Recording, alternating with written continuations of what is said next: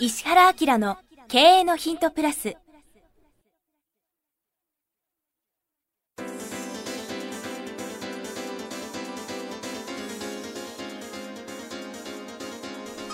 ポッドキャスト石原明の経営のヒントプラスは勝てるビジネスモデルや売れる仕組みの作り方。経営者や起業家が持っておくべき能力とその磨き方。リーダーの育成や強い組織の作り方などについて経営コンサルタントの石原明がリスナーの皆様からのご質問に直接お答えする形でお伝えしていく番組です。企業を継続発展させるためのノウハウを提供する日本経営教育研究所がお届けいたします。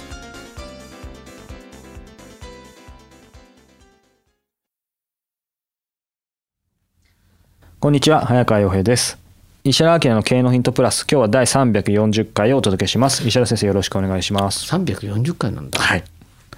へえ。どうしよう数え間違えてたらみたいな。いや全然いいけど。340回か。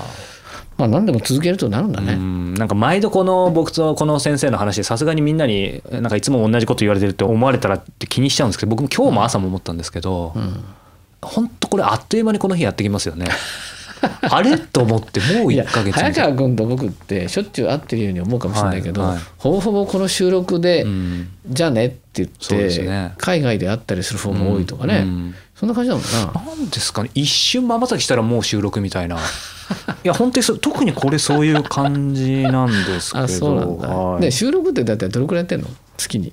何え件数ぐらいやってんの、僕が関わるもんですか？会社としてですか？会社もなんか全部含めて。会社にいたらもうイコールほぼお客さんになるからどうですかね、まあ、数十はくだらないと思いますけど。自分自分がやってる収録ってどれくら？い僕がやってるのはこれと僕の番組だけです。あそうなんだ、はい。まあそれはある意味先生のねアドバイスのおかげで時間を作るのが大事だよっていうのでキクタスがおかげさまで伸びていった時に本当は全部やりたかったんですけど、ん。ぐっとこらえてそうだよね、はい。よかったよね、ん。ええなんで人と回ってって感じですけど、はい、ということで今日340回いただきました、20代の方からです。これ面白いですね。石原先生早川さんはじめまして。自社仏閣にかかるゼネコンにて、えー元設計現事務職員として働いています。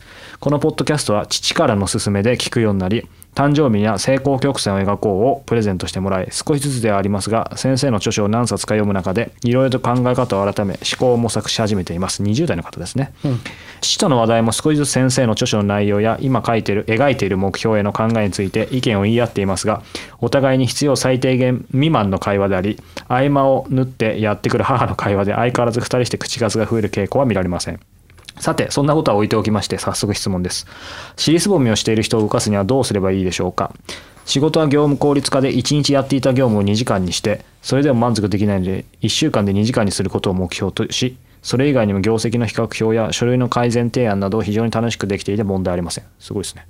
ただし所属する NPO の方で少々問題が発生しています。文化財登録に関わる担当する大学の先生が伝統的な建物の保全反対派なのです。行政がこの先生に反論してくだされば大いに助かるのですがごますりに忙しいらしく、なかなかこちらの言葉が通じません。これではまずいと思い地域住民の説明の強化、えー過去 3D や模型などによって明示化。やインターネットで公表などを行おうと画策しています。しかし現状ではまだまだ不安が残ります。上記以外に他の建築系の NPO や建築とは、え直接関係ない伝統芸能や歴史関連の方々と協力して事実を積み重ねて文句や反論を潰すのも手かと考えそのような方々と少しずつ接点をつなげようと模索しています。伝統的な建物は大切だ。守らないとという声は聞くのですが一部で歯止めされると一向に進まず東北地震では多くの価値ある建物が取り壊されました。歯がゆいですが過去を振り返っていても首が痛くなるだけですのでご意見をお聞きしたくこうしてメールをしました。大変恐縮ですが先生の知恵を借りれればと思います。おそらく早川さんに振られると思いますので早川さんよろしくお願いします。ということでうすいやこの人俺青。あもうそこだけで。うん。っていうか前から会いたい会社に勤めてる。ごめんなさい。有名な会社ですね、ですよね、うん、ですよね。僕あの100年経営研究機構のですよね。その社団法人の理事やってるし、うん。ちょっと会いたいな。いやなんかこのこれ東京でしょこの人。じゃないですかね来て。そして親子2代でね聞いてくださってるっていう。うんすごいな。僕も社名見た時僕でもあれと思ったんですけど逆にちょっと社名明かすのはねちょっとあれですけどねはい、これどう思う？はい、来ましたね。はい。これいやこの方は相当頭が切れるからなんかすごくいろいろあるんですちょっと思うのはまあ要はそのね文化財を保護していきたいけどその保全反対派の先生で困ってるっていう部分が多分肝だと思うんですけど。でも文化財登録に関わる担当する大学の先生が伝統的な建物の保全反対派って なんか意味わかんないよね。ちょっとそこから意味わかんないんですけどただそれを周りの外堀からうまく固めて反応を潰すっていうのもいいと思うんですけどちょっと個人的にはその例えば正攻法とかあとその後から外堀から固めるっつっても結局なんか結構正面からその先生とぶつかるみたいな感じだからなんかそれだとちょっといずれにしても正攻法すぎるからなんか今先生おっしゃったこの大学の先生とか行政をまあ鍵でしょうからそこをどう攻略するかっていうところにうん。すみませんアイデア出てこないですけどなんかそこにそこと戦うことはちょっとしない方がいいかなと僕は思うんですよね目的のためにだったら。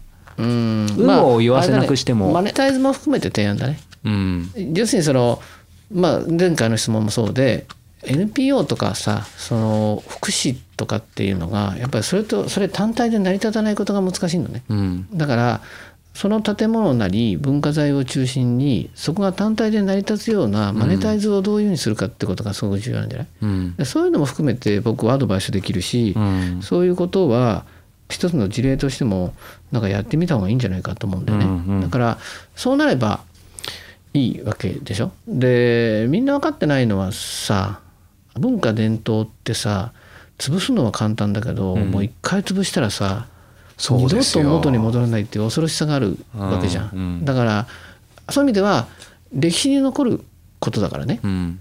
あなたが OK したことでこれがなくなるってことが後世にずっと残りますけど大丈夫ですかっていうようなそういうようなうん。説得の仕方もあるんじゃないの、うんうんうんそういうことも含めて、うんちょっとこうこの番組では言え 言えないような アドバイスもできる可能性もあるよねっていうことがあるよね。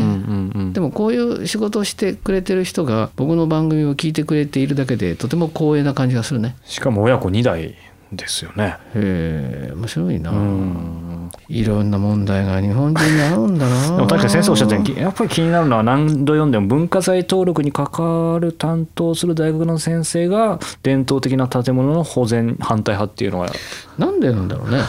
あでも一人そういう人入れてるのかな行政で逆に反対するようなバランス取んなきゃいけないから。まあそれもあんのかな。わかんないな。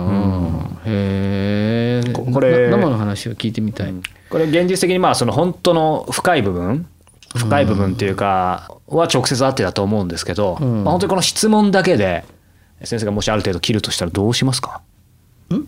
話が戻りますけど。あ僕は基本的には文化伝統ってさっき言ったみたいになくしてしまうとアウトだと思ってるのね。うん。だからなるべくだったら残す方がいいと思うんだけど、うん。多分これ国とかいろんなのを関わってきた時には、うん。資本主義社会の中で商業的なバランスが整うかっていうことの方が大きいと思うんだよ。だからとてもの問題なんだけど、うん。実はイコールそこに携わることのマネタイズの問題の方が大きいんじゃないかっていうような気がするね。うん。だからあることがなんかこうずっとお金がかかり続けてマイナスを生みますよねっていうところじゃなくてあることがプラスを生んで、うん。地域にもプラスになるよねってことになれば残した方がいいに決まってるよね。そうですね。要するに残したけどこれ残すためにはずっと管理しなきゃいけない。人も関わります。あの修繕費もずっと変わります、うん。どうするんですか？国のお金なくなるじゃん。みたいなことだと思うんだよね。で逆に言ったら何だったらうちが買い取って、そこを全部収益ビジネスで買いますっていううん。残し方もある。なるほど。わけじゃない？まあそれがいいかどうかわかんないよ。あるいは物自体は県のものにしといてマネジメントをうちがやりますっていうふうな形にして収益上げるってこともできたりするでしょ今だからねそうそう。だからまあこういうのってやっぱり資本主義社会の中でビジネスやってる人も関わって、うん。そういう問題をやった方がいいんじゃないかっていう気がするうんんだよね。うん。だからだからそういうようなことも含めてその争点そのものがうん。ちょっと煮詰まってる感じがするから、うん。その争点そのものを別枠のところに乗っけ替えちゃううんと実はあなんだそんないい方法があるんだったら俺も賛成っていうふううにん。周りが言ってくれる可能性もあったり、うんそういう面白い取り組みがこんな風に今話題になってますってメディアが取り組んじゃうと、はい。そこに注目がブワーッと集めるうん。ことができるでしょ？なんでそしたら日本人の大半は残すべきだって言うと思うんだよね、うん。こういうものであれば。そうですね。要するにマイナスがないんであれば。っていうようななんかそういうような違う情報なり違う手段を持ってる人とのアクセスうん。みたいなことがすごくいいと思うね。うんうん。だから僕とかに言ってくれたら、まさに。僕が直接行くわけじゃないかもしれないけどこういうところとこういうふうにやってばいいよみたいなことが起きるかもしれない。やっぱ違う視点違うね。見方ができますもんね。うん。ということでちょっとね社名明かしたいんですけどこれ明かせないぐらいのね とこなので。なんか同じような建物のさ 海外のすごい有名なとことさ、姉妹建物なんとか関係とか作ればいいんだよね。ああ面白いですね。だ。くさび打ってちゃうじゃん。とかなんかそうそうそう変なこと僕思いつくと思う、うん。いやでも面白いですよね、うん。もうそしたら絶対壊せないですよね。ということでちょっとねアイデアもありませんぜひ先生にコンタクトしてみてください。はいということで今日は340回お届けしました石原先生ありがとうございました。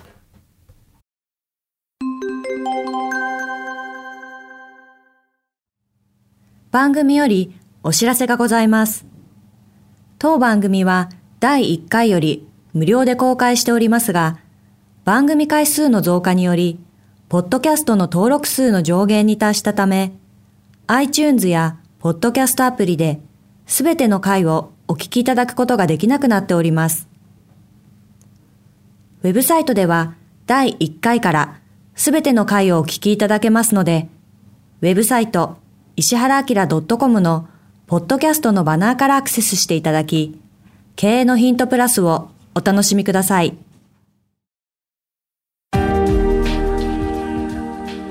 今日のポッドキャストは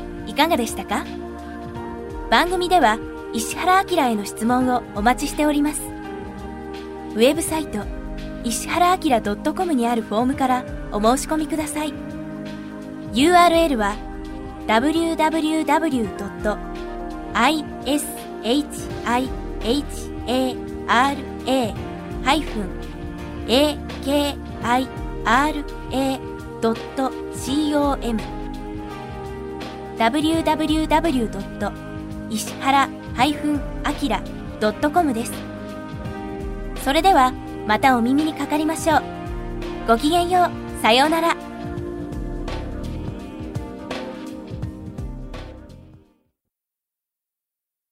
この番組は、提供、日本経営教育研究所、プロデュース、キクタス、早川洋平、制作協力、若菜はじめ、ナレーション、岩山千尋によりお送りいたしました。